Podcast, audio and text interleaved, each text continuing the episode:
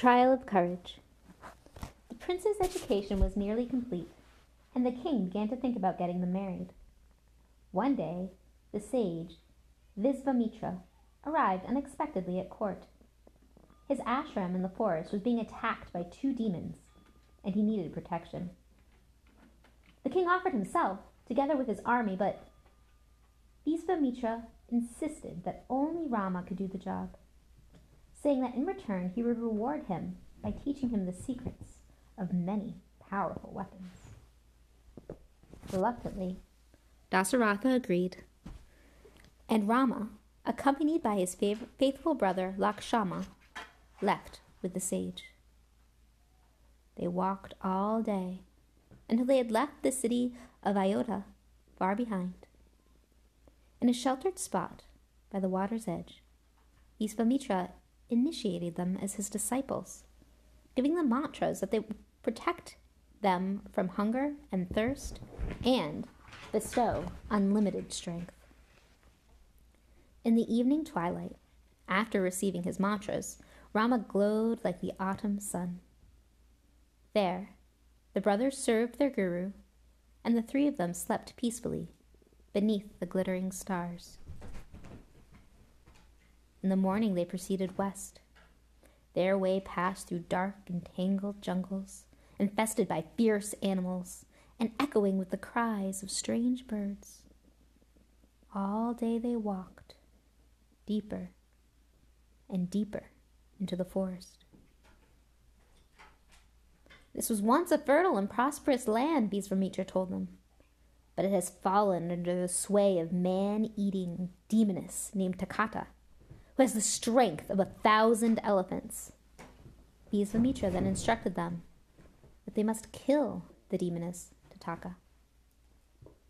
Rama halted and raised his bow. He drew the string and released it with a deep ring that resounded through the forest. Enraged at this intrusion into her kingdom, Tataka rose up and flew over the treetops, searching for its source. She saw Rama and Lakshmana, encircled them from above, not knowing who these bright and terrible beings were. She discharged a magical cloud of dust, hiding herself from view. And behind this, she began to bombard Rama and Lakshmana with volleys of rocks and boulders. Aiming by sound alone, Rama struck her with razor sharp arrows that sliced off her arms, and Lakshmana cut off her nose and ears. Still, she did not retreat. Assuming another shape, she renewed her attack, throwing rocks from all sides at once. Do not play with this dangerous creature, warned Visvamitra. Dusk is approaching, and with the darkness her strength will increase. Kill her now. Rama saw her rushing headlong toward him through the growing darkness. Quick as lightning, he met her with a shaft from his bow as powerful as a thunderbolt, piercing deep into her heart. She let out a piercing scream and fell, dead, on the spot. Peace descended, and, released from Tataka's deadly spells, the forest shone in the darkness. Feeling exhausted, they decided to rest for the night in that very place. The following morning, Visvamitra taught Rama the invocations to control a hundred divine weapons, each capable of destroying powerful enemies or even entire armies. They then continued on to Siddha Ashram, the hermitage of Visvamitra. Here, Rama was to ward off the attack of the two demons. Rama and Lakshmana stood lookout, and as midnight approached, two dark and terrible shapes swooped out of the sky, raining blood and lumps of flesh in all directions. Rama discharged a wind weapon at the leading demon, throwing him hundreds of miles out across the Indian Ocean. With a fire weapon, he pierced the heart of the second demon, killing him instantly. That night there was great rejo- rejoicing in Siddha Ashram, and the two young princes were hailed as heroes. Visvamitra then told them he would bring them with him to a great festival that was to take place at the court of King Janaka in Mithila, several days' journey to the north. They set off with their guru, journeying along the banks of the Ganges to Mithila. And along the way, they came upon a deserted ashram.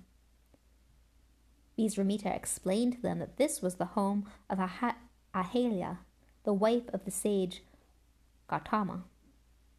One day, long ago, Indra, disguised as her husband, had seduced her. Gautama caught them together and cursed both of them. His curse on Ahalya was that she should become invisible and remain so without food and water for thousands of years until Rama himself released her from the curse. Encouraged by Visvamitra, Rama entered the ashram and at once could see Ahalya, whom no one had seen for thousands of years. She looked dazzling, purified by the penance she had been forced to undergo. By his glance alone, she was released from Gautama's curse, and she welcomed the two brothers into her home and worshipped them.